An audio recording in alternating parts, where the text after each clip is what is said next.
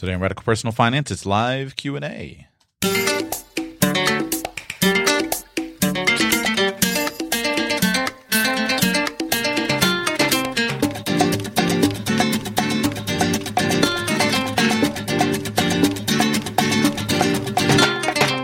Welcome to Radical Personal Finance, the show dedicated to providing you with the knowledge, skills, insight, and encouragement you need to live a rich and meaningful life now while building a plan for financial freedom in 10 years or less. My name is Joshua, and I am your host, your guide, and your fellow traveler on this journey towards financial independence.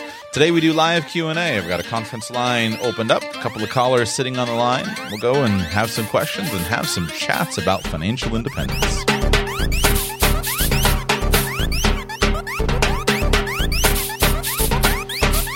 I enjoy doing these shows because it gives me a chance to talk to you and allows it to be very practical. One of the challenges of being a podcast host, it's e- easy for me to sit in my office and uh, come up with things uh, that seem relevant to me, but uh, sometimes without that live interaction with you, it's often hard for me to be uh, sure that uh, the comments are very uh, are going that what I have to share with you is going to be really really relevant.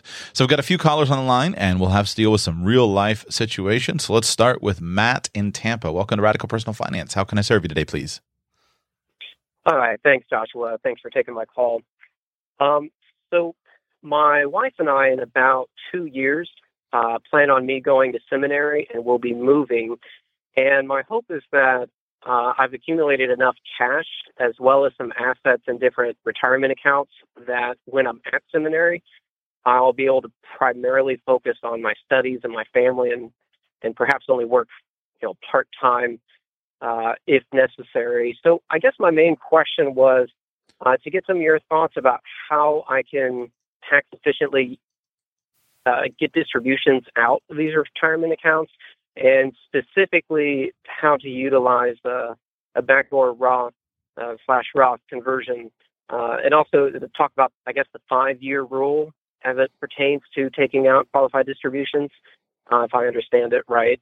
But that's pretty much the main two questions. Okay. Well, let's start with. Uh, I want to make sure we do a good job. So let's start not with the, the jumping right into that, but give me just a quick overview of your financial uh, situation. How much money do you have in IRA or 401k accounts presently? Uh, presently, in my IRA and Roth IRA. Let's separate got, the Roth. Oh, let's put. Hold on. Just the IRA or traditional 401k.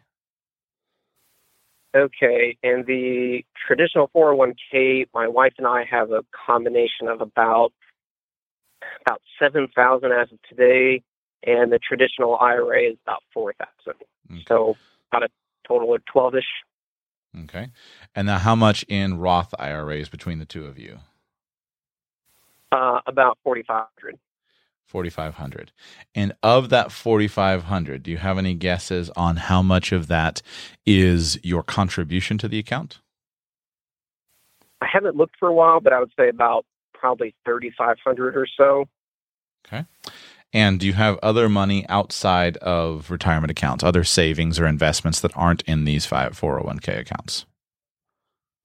Sure. As of today we should have somewhere around 25000 in in cash, just in uh, bank and physical cash. Okay, great. And do you have any debt? No, no debt. Okay, so uh, so basically the question is you got $25,000 in cash, you've got $4,500 in the Roth IRA, and then in traditional IRAs and 401ks, you have about $11,000. And your goal is to go to seminary with uh, and graduate with no debt or as little debt as possible, and to do this in the most efficient way. Is that accurate?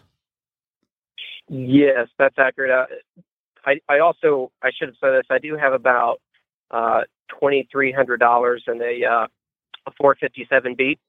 Okay. Uh, deferred compensation, and I also have about 5000 in a health savings account, which I try to forget about and just keep it for health emergencies. Okay. When do you plan to start seminary? How many years from now? Uh, approximately two years, fall of 2019. And have you already chosen where you'd like to go to seminary? Yes, I believe so. It hasn't been finalized, but I think we've narrowed it down. How much is it going to cost you per year? Per year, the tuition is about six thousand. Okay, and how many years will you be going? It should be a four-year program. Okay. So your total um, your total cost here for your program is uh, uh, twenty four thousand dollars. Do you have any idea about financial aid, scholarships, uh, other grants, and things like that at this point in time? No, not really. Okay. And do you? Uh, what's your plan as far as living expenses? How much do you think you're going to need for living expenses during that four thousand dollar time? For, sorry, during that four year time. Um, as of right now, it looks like somewhere around twenty two hundred a month. Uh, although the the rental situation is a little iffy, and then of course with uh, health care, that's kind of been a difficult one for me to uh, to assess, just with some of the political changes or potential changes or lack thereof. What's your current plan for household income? Um, household income uh, at that time in seminary. Yes. How are you going to earn your money? Is your wife going to bring income to the family? How are you? What's your plan? Uh, predominantly, it should only be me. Uh, my wife and I hope that she can be a homemaker, although she does have. Uh, she is a registered nurse, so she might be able to do a little bit here and there. Uh, predominantly, it would be me bringing in somewhere between maybe five thousand to ten thousand, uh, either working at the seminary or potentially I should have my MBA by then, so I, I might be able to work uh, something in accounting or business or taxes. And is your question on the backdoor Roth, the five year plan, and all of that? Is your question basically around the, the idea of converting the traditional IRA and traditional 401k to a Roth uh, with the goal of minimizing your 10% penalty tax? Is that what you're hoping for? Yes, yeah. My my hope was that I could uh, begin those conversions in those years that I'm not really earning any or very much uh, earned income, and then pay the quote unquote tax at that time at a zero rate or close to that, and then take the uh, the qualified distributions for higher education expense uh, from the Roth. That I think that's what I, I'm trying to do. Interesting. Okay, yeah, and, and the question I had about the distributions is from what I had read from the IRS and other articles, I wasn't sure if uh, I needed one particular Roth IRA to have existed for up to five years, and then the monies I convert into that uh, could be taken out as qualified distributions, or if each instance of monies being converted uh, to that Roth had to have a five year waiting period in order to avoid that 10% penalty. That, that's where I'm a little lost. It's a good question. I don't know the answer for certain off the top of my head. Um, my guess would be based upon the intent, kind of the spirit of the intent of the rules. My guess would be that the focus that they want is they want to have the money itself seasoned for five years. Uh, so not just that an account has existed. Otherwise, I think that would be an abusive situation. Let's say that I had a, uh, I'm 40 years old. I've had a Roth account since I was 20 years old, uh, but then I'd want to do uh, a conversion into the Roth uh, account this year, and because of the fact that the Roth has existed for 20 years, then uh, I can just take it out right hmm. right away. I don't think that is, although I can't cite it for sure and say, hey, here's the code or the tax court ruling or anything like that that would say that that doesn't that doesn't match the spirit of the law as I understand it to be. And in general, with tax planning, it's, it's, you're pretty safe to go with the spirit of the law. There are a few exceptions, but in general, if you're looking at it, just think, okay, how would a thoughtful, rational person apply this? The five year rule is uh, for distributions from a Roth IRA. The five year rule is intended to mean that the money needs to actually be there for five years. So I think it would actually be the the the the the actual dollars that have been converted that need to sit there for five years. Okay. Yeah, but um, but I don't think that. Uh, I mean, in, in, general, in your situation, uh, I don't think this is going to be a big thing either way. You have a lot of money outside of the cash, uh, outside of the cash. We're only in terms of your asset structure. You're really these 401ks and IRAs are a very small component of your overall uh, of your overall plan. Uh, and so, yes, if your income drops during the time that you're in school, then um, then look carefully and see can I go ahead and make a conversion uh, to this. But if your income drops uh, substantially, then that is the time to go ahead and make any con- any conversions that you can. Uh, do you think you'll be able to save more money in the next couple of years? Yeah, uh, by the time uh, by the time I go to seminary, uh, my expectation is we should have about eighty-five thousand or so in the different assets, and I think the overall cost should be one twenty to one hundred and forty thousand. Uh, so there's still a gap, but I think most of that could be filled with part-time work or maybe some other advantageous situations. And do you and your wife presently have children?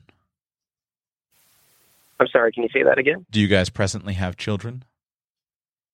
Uh, no, but we are expecting. Great. Uh, this coming year. Awesome. Congratulations. Well, I guess my thoughts you. for you, just to, to kind of wrap up, um, hopefully I've answered the question sufficiently.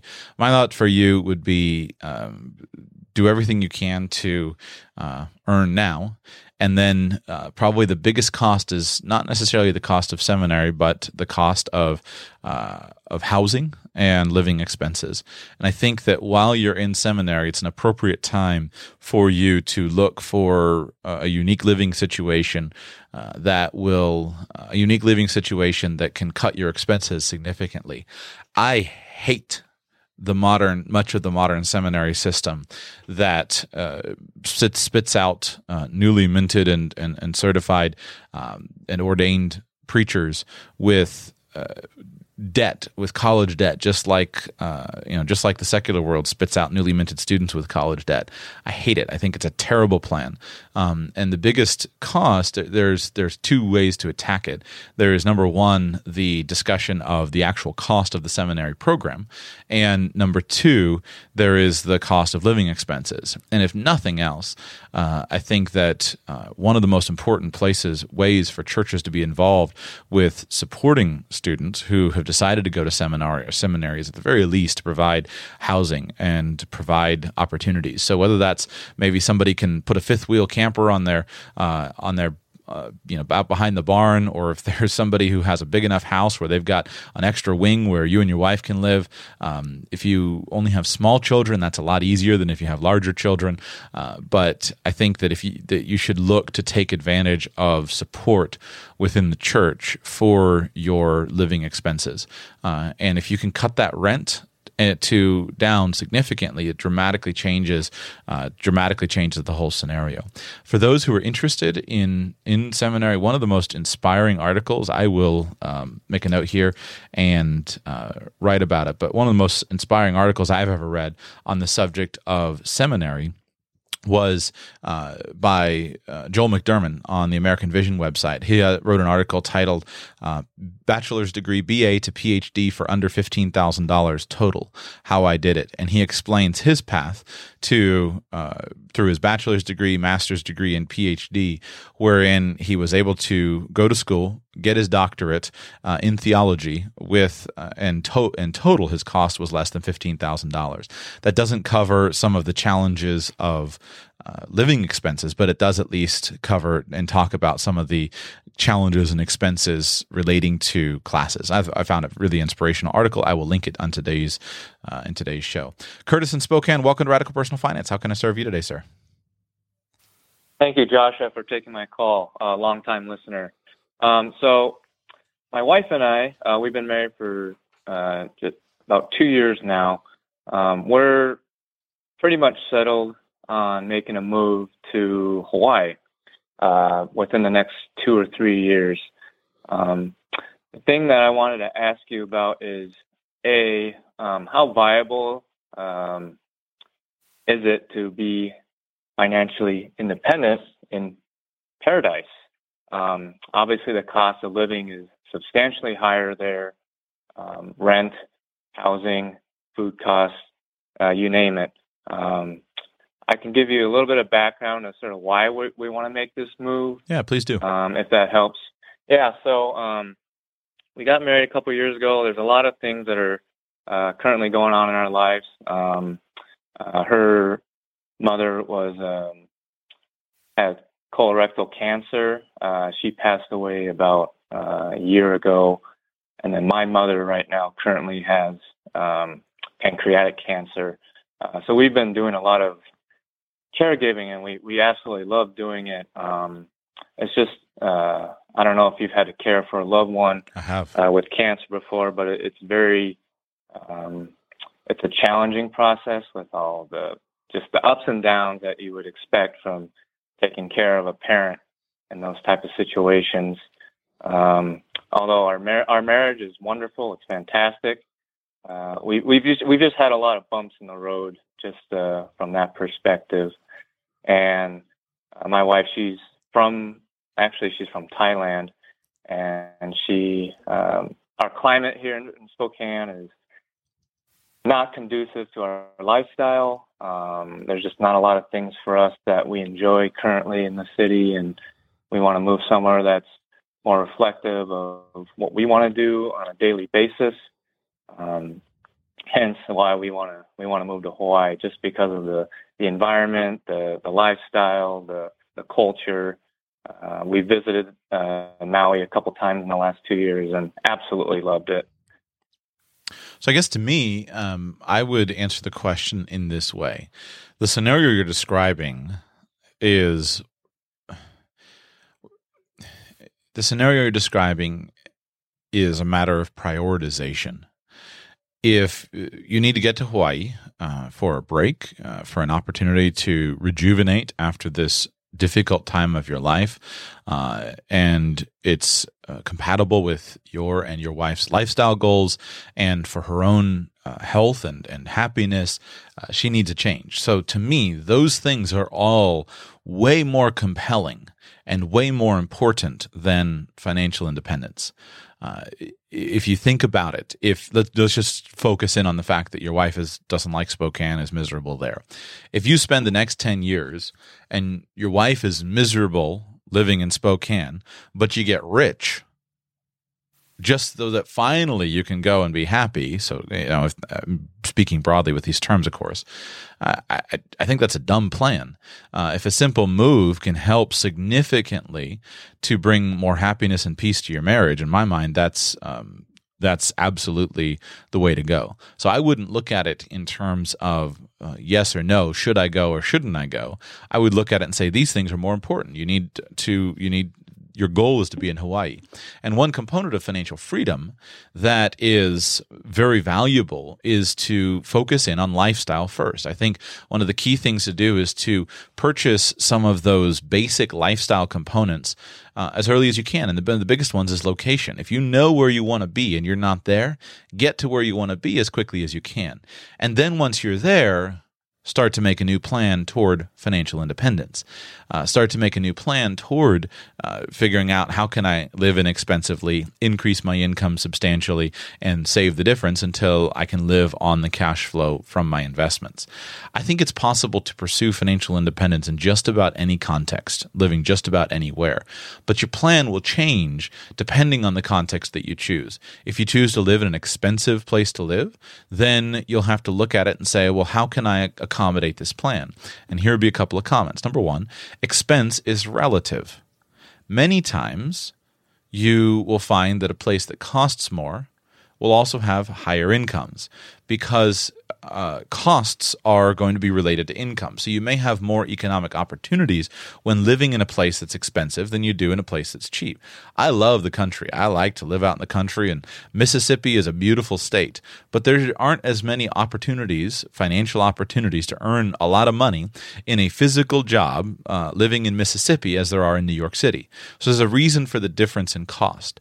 This balance can be changed and kind of brought a little bit out of whack when you live in a place where a lot of people are retirees or when you live in a place where people earn their income from abroad. That does change things, but still, there's got to be some connection between wages and cost of living. The next thing is every place that you choose to live will have some offsetting uh, features that you can look at. So Hawaii might have uh, expensive rent, but you might have a climate that doesn't require as much energy use. Uh, energy is expensive in Hawaii, so I, got to be careful there. But maybe you don't need air conditioning quite so much, uh, or maybe there's a way way that you can figure out how to get your food less expensively. And so, how I would approach it is, I would start by saying we've gone through the process of saying this is important to us we want to make this lifestyle change. Let's figure out how to make the transition. And then once we're there, how can we intelligently handle all of the details that are there? There may be some sacrifice involved. Maybe you say, uh, we were living in the city, but we found an opportunity to live on a farm where they'll give us, uh, you know, we're going to live on an organic food farm in the mountains and they'll give us uh, discounted rent in exchange for labor. That would be a really great thing for us to go and do for a year while we get our feet under us, give us a time to spend out, spend time outside working on a farm while we figure out what our next step is. Uh, or maybe you uh, share a house with other people so that you can cut your expenses, etc. You can figure out a way once you're clear on what you want to do. And then my other encouragement would be remember, incomes are not fixed. There are lots of ways to make money. And if you have a goal that's important to you, uh, you can probably find a way to increase your income uh, substantially towards that goal. Okay, that's great advice. Yeah, we've um, I've done a lot of bit of uh, research on the economics of Hawaii, and it seems like for the last at least five to ten years, that wages have uh, remained relatively flat, while the housing market has escalated uh, quite substantially. Um, so jobs, at least uh, in terms of uh, income, have been difficult even for the locals to afford um, even their mortgages. Um, but yes, to give you some background, um, our current household income right now is about 115,000 a year. Um, about 40,000 in cash, with about 60,000 in Roth uh, IRA and traditional 401ks. Um, our current value of our house currently is about 280,000, and we owe about 185,000. Um, I guess one thing we did consider is if we did move, we could sell the house, but we could potentially rent that out as well um, at about twenty three hundred dollars, uh, with our current mortgage payment at thirteen hundred fifty dollars per month. So, um, and then we also uh, run a local business uh, in the city, and just based on a rough number, we could potentially sell that for hundred thousand dollars. So I guess with all that information at hand, um, would it be wise to purchase a home and be house poor in Hawaii, or would you still suggest trying to rent for the first year or so and then figure out what we want to do? If you don't know Hawaii, uh, I would be slow to buy quickly. Uh, if you know Hawaii, then certainly you can consider it. But everything you're describing to me, uh, basically what you described is the fact that you and your family could move with no debt and $300,000 in the bank. You can set up a new life anywhere uh, and figure out your next steps. You can that that allow that you have a level of financial independence that makes almost any lifestyle choice accessible to you uh, because of your careful planning and and work over the years. So you have the ability to do that. Now, the specific details should you open a business there? Should you get a job? Should you buy a house? Should you not?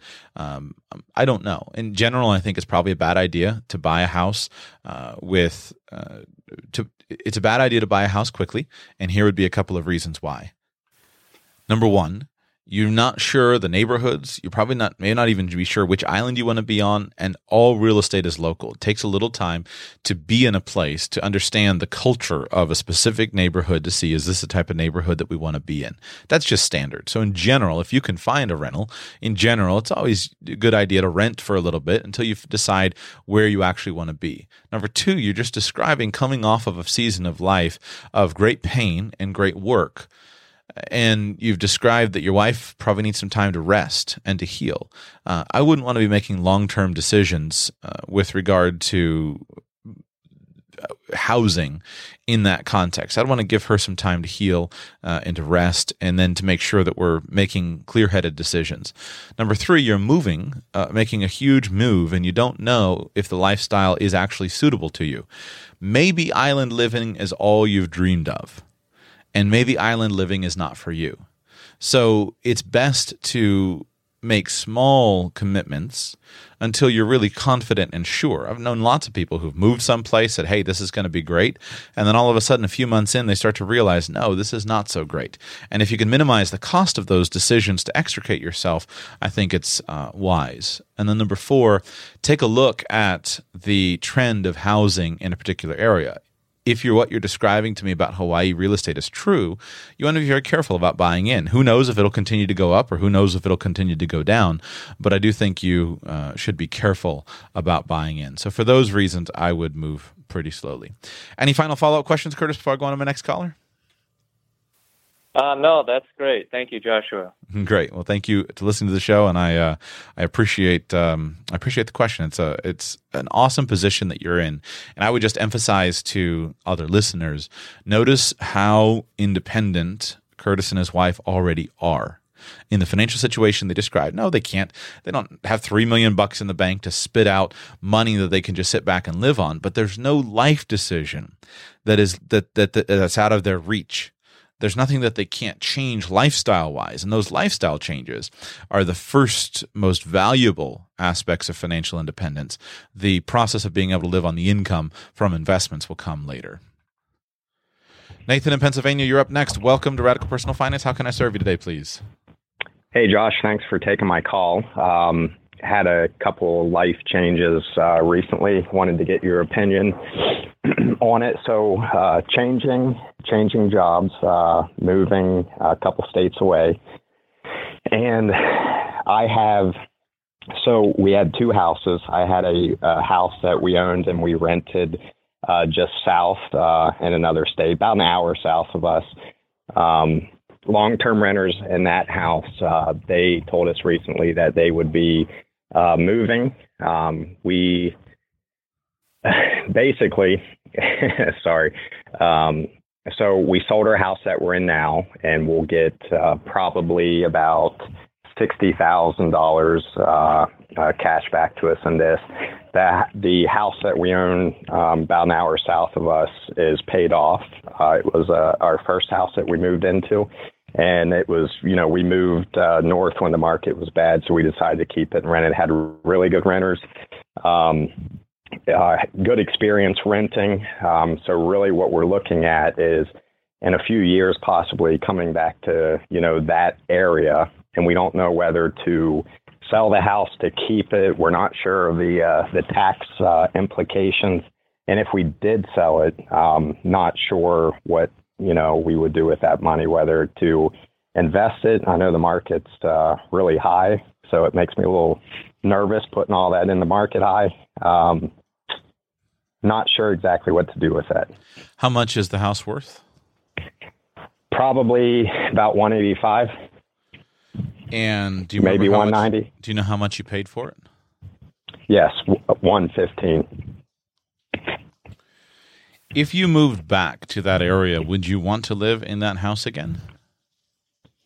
Uh, it's it's not a bad house. It was more of a starter home. Uh, we would be okay living in it for you know a couple years to, um, uh, you know, not pay the capital gains. There's there's no guarantee of getting back in that area, but it it sounds pretty promising that uh, a position would open up with the the company that uh, that I um, started working at. If not, um, you know, it I could always uh, find another another um, you know job in that area. Um, and I, I can give you background information kind of on our situation too. Yeah, that's probably enough. Um, so the two okay. the two decision factors that jump out at me in this decision is one the rental and the challenge of managing a rental from abroad uh, or from another state from farther away. And number two yep. is the capital gains. So that's the tax question. And is it worth is it worth going around? So number one, the rental. If you didn't own the house today, would you buy a rental house two states away and uh, in the neighborhood and the type of house that this house is? Uh, probably not, unless it was a really good deal I couldn't walk away from. Right but I probably wouldn't seek it out. Yes. At $185,000, would you buy a house uh, like this one? Would that be a really good deal? No. Okay.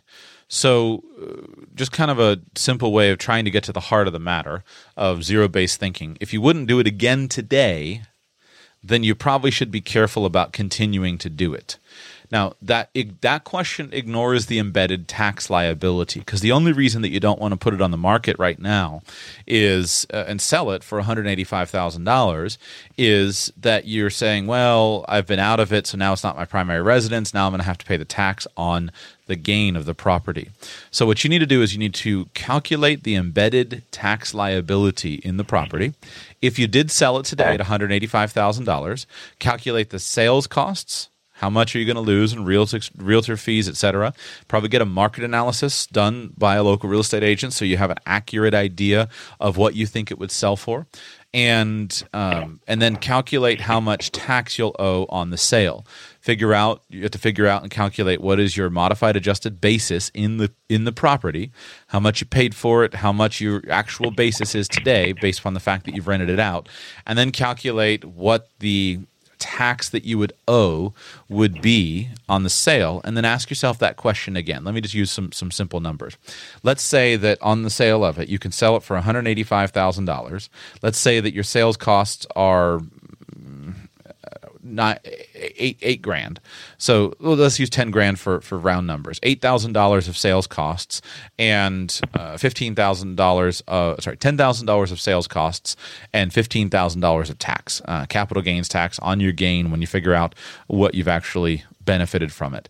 So now let's say instead of clearing 185, you're going to clear 150. So calculate that math and then ask yourself the question again would i buy this house for 150 you know would i if if so um, you know is that a great deal well if it's not then you should consider going ahead and just taking the profit because as you said the reason you didn't want to sell it when you moved was because the market was down, but the market has been up. So we got to do a little guessing. Do you think the market has more room to run locally? Are the trends strong, or do you feel like we're at a strong point where it might be good to go ahead and and, and sell it? That's the. I think the market's going to be strong. Uh, there's a lot of major companies coming in there, and in the last three months, it's went up uh, considerable. Probably, probably fifteen percent jump so that's significant. That's really important for you to pay attention to. So, you, but but you've got to consider it and do the analysis and run the numbers and then ask yourself that question: Do I think this? Do I think this house has is going to be worth more in the future? Now, number two, if you move if you move back, I think your biggest risk here is lifestyle. Uh, it would be unusual for many families who purchased a starter home and then moved out of the starter home into what I presume was probably a nicer home to want to move back to the starter home uh, and to be content with that from a lifestyle perspective. That would be unusual. Uh, now, I like unusual but you got to ask your, ask the question ask your wife are we would we really be willing to move into this starter home again? Would we really be excited about it?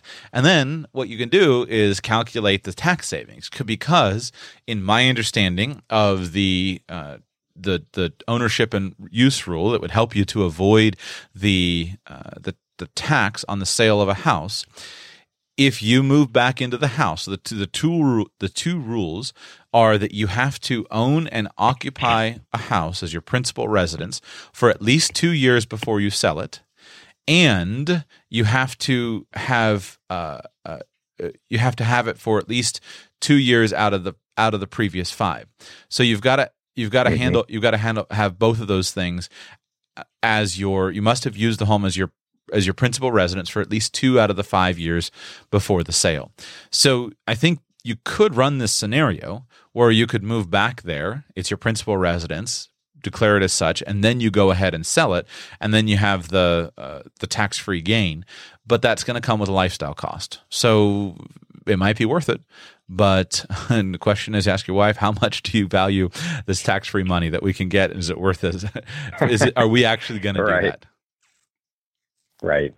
Um, so we have talked about that, and we are pretty weird. Uh, the, la- nice. the last five years, we we've changed our lifestyle considerably. Uh, um, you know, kind of got on to uh, different uh, people's forums. You know, the Mr. Money Mustache mm-hmm. and JL Collins. Uh, found found you not too long ago. So um, all of the well, actually, it all started with Dave Ramsey. I think similar to your story a, a little bit. I think if I remember it, but uh, I guess maybe graduated up from that to give give him a lot of credit. He got us started, and um, so my wife is pretty excited, at least the potential of what it's done so far and where it's going. It wouldn't be an end game, but we see the potential with the growth. But we're not we're not I, I would say we're not emotionally uh, attached to it or anything like that. Um, but I guess if if we did decide to sell it, because it's kind of on the fence uh, with it, I, I I really am struggling where to put it because if we sell our current house and where we're going, we're going to rent for probably we're probably going to rent the the the you know the few years we expect to be there because we don't think financially it'll be worth uh, uh, buying, and we don't want to put roots down there and make it more difficult to leave. But uh, so if we sell that and we have this, we'll probably have about 120,000 in cash. And if we sell the other one, you know, let's say we clear, uh, I would say conservatively 150 you know that's that's a lot of cash and you know i'm i'm just not sure what to do with it which is sounds crazy i guess but i'm i'm nervous about putting it all in the market all at once at record highs yeah just put it in a bank and wait until you just find a good opportunity uh, I that's that's my plan if I don't think of anything yeah, else to do. It, there's this is a big pet peeve of mine, and uh, not picking on you, but uh, you're expressing a thing. People have a fear of having just money sitting in the bank, and I don't get it. Uh, when we're talking a short term perspective, having money sitting in the bank is not a problem, and by short term I mean a few years. Uh, there's no reason to worry about what to do with money. Uh, on the short term, the best thing to do if you don't know what to do with it is just keep it safe, put it in the bank, and leave it alone, and uh, wait until you have an opportunity where something will come along. If you imagine just about any scenario, uh, and you think back in two, three, four year chunks of your life, it's very common in most people's lives that in two, three, or four year chunks, you'll find a good use of money. That may be that there's a correction in the stock market, and you say, you know what, I'm going to buy in.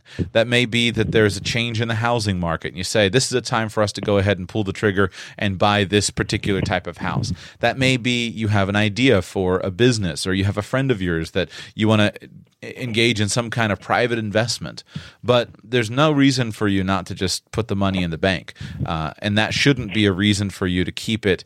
Uh, to keep the money in, in, in, real estate. If you want the money in real estate, you can always just uh, if if it's a good time to sell this house and take your profits, you can and you want it to and you want this particular part of your portfolio to be invested in real estate, you can always find another house to put it into but there's no you shouldn't be scared of ha- putting $300000 in the bank letting it sit there for two three four years until you find something good to do with it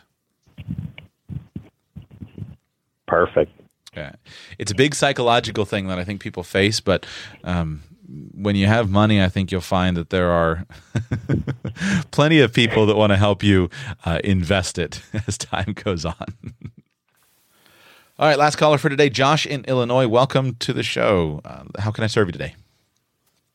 Yeah, hey, I was hoping I could ask two questions. I think one's going to be really easy for you. Go for um, it. I like um, easy. And it's all right, great. So uh, I've just been listening for a few weeks, and I started with the most recent shows, and then I jumped back with some of the older ones, and I came across your couple shows about the cash flow statement and the financial condition uh, statement of financial condition. Mm-hmm. Um, and I kind of wanted to do that, but I was hoping I could take a look at your template, but it's not there anymore, and I wasn't sure if there's a way to get access to it. It expired in the show notes or something. That document. Yeah, that was an old link, and I, I do need to replace the document. It's on my list of things that I need to do. Um, but to make it oh, okay. just very simple, um, in the audio of that show, I described how to do it. Uh, and again, I, I, should go ahead and re upload those templates and fix some of those old shows with those minor details. But uh, don't let uh, seeing something uh, something else uh, intimidate you. For your statement of financial condition, you just simply write down a list of all your assets and uh, group them according to kind. Uh, group your real estate assets together, group your investment assets together, group your cash assets together, group your tangible assets together, uh, and then list your, your liabilities uh, and just write it out. And you can do it on a legal pad, etc. With your statement of uh, cash flows, uh, top of the page, just write out, or top of the spreadsheet, write out your total gross income, and then systematically pull out each of the categories and calculate how much you pay in categories. Put your uh, employment taxes, put your federal income taxes, put uh, any other uh, deductions that you have from your paycheck. So figure out how to get from your gross income to your net income, and then start listing your household expenses. Uh, so if you understood just the basic outline of it, you can do it. Uh, but yes, uh, it is on my list that I do need to fix that uh, that document for the old yeah. for the old old file. Right. Yeah. No. And I I've created both of my own versions in Excel. I just kind of wanted to take a look at yours. You're a spreadsheet nerd, and you want to see my spreadsheets. oh yeah, I love them. I love them. I got spreadsheets for everything. So, um, hey, my other question was. Um, I guess the short version of the question is: Do you have any exposure to or any thoughts on these um, sort of medical bill sharing organizations as a as a substitute for health insurance. Uh, the one that I'm familiar with is called Samaritan Ministries. It's sort of a Christian based. You pay a certain amount every month, but you instead of sending it to a health insurance company or something like that, you send checks to people that have bills. And I don't know if you know anything about that, but the reason I'm asking is because I'm trying to transition my wife out of her job um, by some other side businesses and stuff that I'm doing, and so she can be home. But her health care is great, uh, and we're going to lose it obviously if she quits. So I'm just looking at other alternatives, and that's one of them. But I've never really heard anybody from outside of the organization be able to, to critique them. Didn't know if you had any knowledge on that or thoughts on that. Back in December of 2016, I did a series on health insurance. Episode mm-hmm. 393 was, was part one uh, and then it continued on uh, through that series. In episode 403, I talked about it was called the Health Insurance Series Part 4 How to Avoid and Evade the Obamacare Tax Penalty. I introduced in that show, episode 403, I introduced the concept of healthcare sharing ministries. And then episode 404 of uh, the show was called the uh, Health Insurance Series, Part 5, Healthcare Sharing Ministries. This is how we pay for our healthcare costs in the Sheats family. And then episode 405 was the Healthcare Sharing Ministries wrap up with a few additional comments. I'll give you the short version of those, uh, those shows in answer to your question. I love the Healthcare Sharing Ministry model. There are a number of good ones. Uh, Samaritan Ministries is the one that um, my family and I use, uh, but there are other good ones as well. There's Liberty Health Share. There is, uh, I'm not going to be able to list them. There are four big ones. Uh, can I do this off the top of my head? I don't have it um, off the top of my head. I would need to go and, and find my notes. But in episode, oh, here we go. Um, in the notes for episode 404 of my show, there's Christian Healthcare Ministries. Then there's Medi-Share, uh, also Liberty Health Share and Altrua Health Share. So the biggest ones, uh, or the Liberty Health Share, is is more well known now because they've been advertising aggressively in some of the right wing conservative political space. Uh, Christian Healthcare Ministries is very large, and so is Medi-Share, and then Samaritan Ministries as well. Uh, I like Samaritan. I've had nothing. I have nothing but good things to say about healthcare sharing ministries. I love the model. I love the concept, and uh, I have been thoroughly pleased with our participation in the Samaritan Ministries model of healthcare sharing ministries. I don't think they're for everyone. The couple things that you need to look out for is number one, there is an ideological and religious statement of uh, basically a statement of faith that you have to affirm to be able to participate.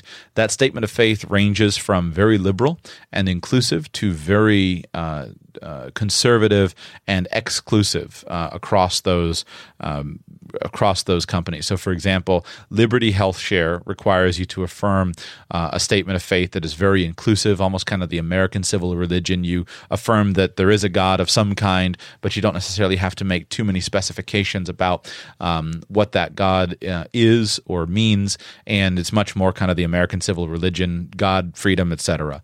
Um, that ranges. Uh, Samaritan Ministries, on the other hand, it, their statement of faith is very exclusive. Uh, it's very tight. It's a Trinitarian confession of faith, and it's very, very uh, careful in its approach. So not everybody can endorse uh, such a statement of faith, and so that's why their uh, their uh, excluded. So for for somebody for a listener who can't endorse one of those uh, statements of faith as required uh, for membership, they would have to find another option uh, for them. But I love it. We've loved Samaritan Ministries. I love with Samaritan Ministries that the checks don't come from the centralized organization. Uh, we had this last year we uh, my wife and i had a child and um, every dollar of the cost of childbirth was paid for uh, out from the the healthcare sharing ministry organization. And it all came in with very nice checks from our fellow participants in the plan uh, accompanied with beautiful notes and and congratulations and notes of encouragement and um, scripture verses etc it was a very refreshing it was a very refreshing experience after years of dealing with a cold old insurance company at the other end of the line. Uh, but it's not without risk. So that's my answer. I love it. Uh, we have, uh, I heartily endorse um, these organizations. We found it to be very inexpensive uh, and to, uh, well, to be very reasonable in terms of the cost. Our, for our family of five, our monthly share cost is $495 a month. Uh, and so that's very, very reasonable considering the benefits that we get. Great. So I should have just done a search on your website, basically. I keep, I try to keep the, the website useful to work with search, but sometimes uh, it's a little overwhelming, and I don't do as good of a job as possible. But yes, go and listen to those episodes of the show, and I think especially episode 404, and it'll give you the comprehensive uh, treatment. Any specific questions on um, Samaritan Ministries or the concept in general? I mean, not really. I think almost about half the people I know here in Peoria area work for the company. So I'm not really uh, lacking information about Samaritan Ministries. It's just uh, kind of wanted to get an outsider's uh, viewpoint. Um, so that's yeah. kind of confirmed some of my thoughts. So. so, so the only, I guess, the the final kind of light that I could add would be um, in terms of deciding and thinking through the which option to go with, which company to go with. I find them to all to be competitive with one another in terms of premiums, etc. I think the biggest difference would be uh, would be a couple things. Number one, that um, confession of faith that you'd have to affirm uh, upon membership. Uh, that will be a big thing. Number two, there may be some specific coverage for ones for for a specific. Um, uh, you know, for a specific thing that would guide you from one to another. For example, the thing that put me over the top for Samaritan Ministries was twofold. One, I liked the fact that the money doesn't go through the central disbursement uh, account, but it comes directly from fellow participants. I like that because it feels very much like the community sharing approach. But uh, another one was for me, Samaritan Ministries had a specific um, uh, option in their plan and in their guidelines where they said that uh, with regard to tobacco use that an occasional celebratory cigar was expressly permitted all of the rest of them have when i was doing the research all the rest of them had a complete blanket blanket prohibition against any tobacco use. And they didn't discriminate between cigarettes uh, and cigars pipes etc uh, there's a huge difference in terms of the health risk from uh, a daily pack of cigarettes versus uh, an occasional pipe or an occasional cigar. And i enjoy an occasional celebratory cigar. So i, I found would have found it frustrating to have that choice excluded from me by joining one of the others. But in the Samaritan Ministries guidelines, they had a specific exception for, uh, with regard to tobacco use, an occasional celebratory cigar was permitted. So that was just a minor thing that when I was reading through all the guidelines was uh, valuable and important for me. So if you listen to that show and if you read the various guidelines to the different companies, I think you'll find them. The final thing would be each company has a different maximum cap on their coverage. Uh, so, not all medical, unlike traditional health insurance under today's Affordable Care Act compliant plans, which has no maximum out of pocket, sorry, no maximum limit to the plan. The plan, if you have a, a $20 million medical expense, the plan will pay for it. Uh, some uh, Christian healthcare sharing ministries do indeed have a max, have a maximum cap. Now it can range as high as I believe the highest is a million bucks, but you would need to read among them and decide what's the appropriate uh, setup for me. But we've loved it. And if you do join uh, Samaritan Ministries, mention to them please that Joshua Sheats sent you. Uh, Sheats is spelled S H E A T S. Tell them Joshua Sheats sent you, and then I will get um, on my next uh, statement, uh, I will uh, I'll get a reduction in my bill. Uh, so that's nice, and that's not something that's ex- exclusive for me. I need to keep I need to start advertising that more on on Radical Personal Finance because it would be very helpful to have dozens and dozens of you signing up with Samaritan Ministries every month and telling them that Joshua Sheats sent you because that would help me with my monthly my monthly share amount. Uh, but but uh, anytime you're a member of, well, at least with Samaritan Ministries, and the others I think have uh, equivalent programs as well, you can just simply share it with your friends. And if you share it with your friends, you'll find that uh, they will give you. Uh, they'll give you a discount uh, on your next bill for as a referral fee. I think that's really nice, uh, and it's very very helpful. So those of us who have a platform should share it. So if the if you're interested in Christian healthcare sharing ministries, go to episode 404 of the show. Listen to it. I can heartily endorse the approach. Uh, in that show, I talk about who it may not be right for, just as I've just done. But in general, if you can affirm the statement of faith, and if you're looking for a consistent, reliable uh, way to pay for your healthcare costs, that may work for you. If you choose Samaritan Ministries, tell them Joshua Sheats sent you, and I would greatly appreciate that. Thank you to all of you who've called in for today's Q&A show. Uh, I have enjoyed the interaction. One more of these scheduled for tomorrow, Wednesday, October 4. So if you'd like to do that, go by my Twitter page. Check the just click the link in today's show notes. Uh, but uh, the call-in number is there. You can call up and you can ask me any question that you like. Uh, these particular Q&A shows are not exclusive to patrons of the show. Uh, you can uh, have access if you're just interested in calling in. Finally, if you would like to support the show that I do uh, and uh, support me financially, I would be greatly appreciative of that. Go to radicalpersonalfinance.com slash patron, and you can set that up, radicalpersonalfinance.com slash patron. Be back with you soon.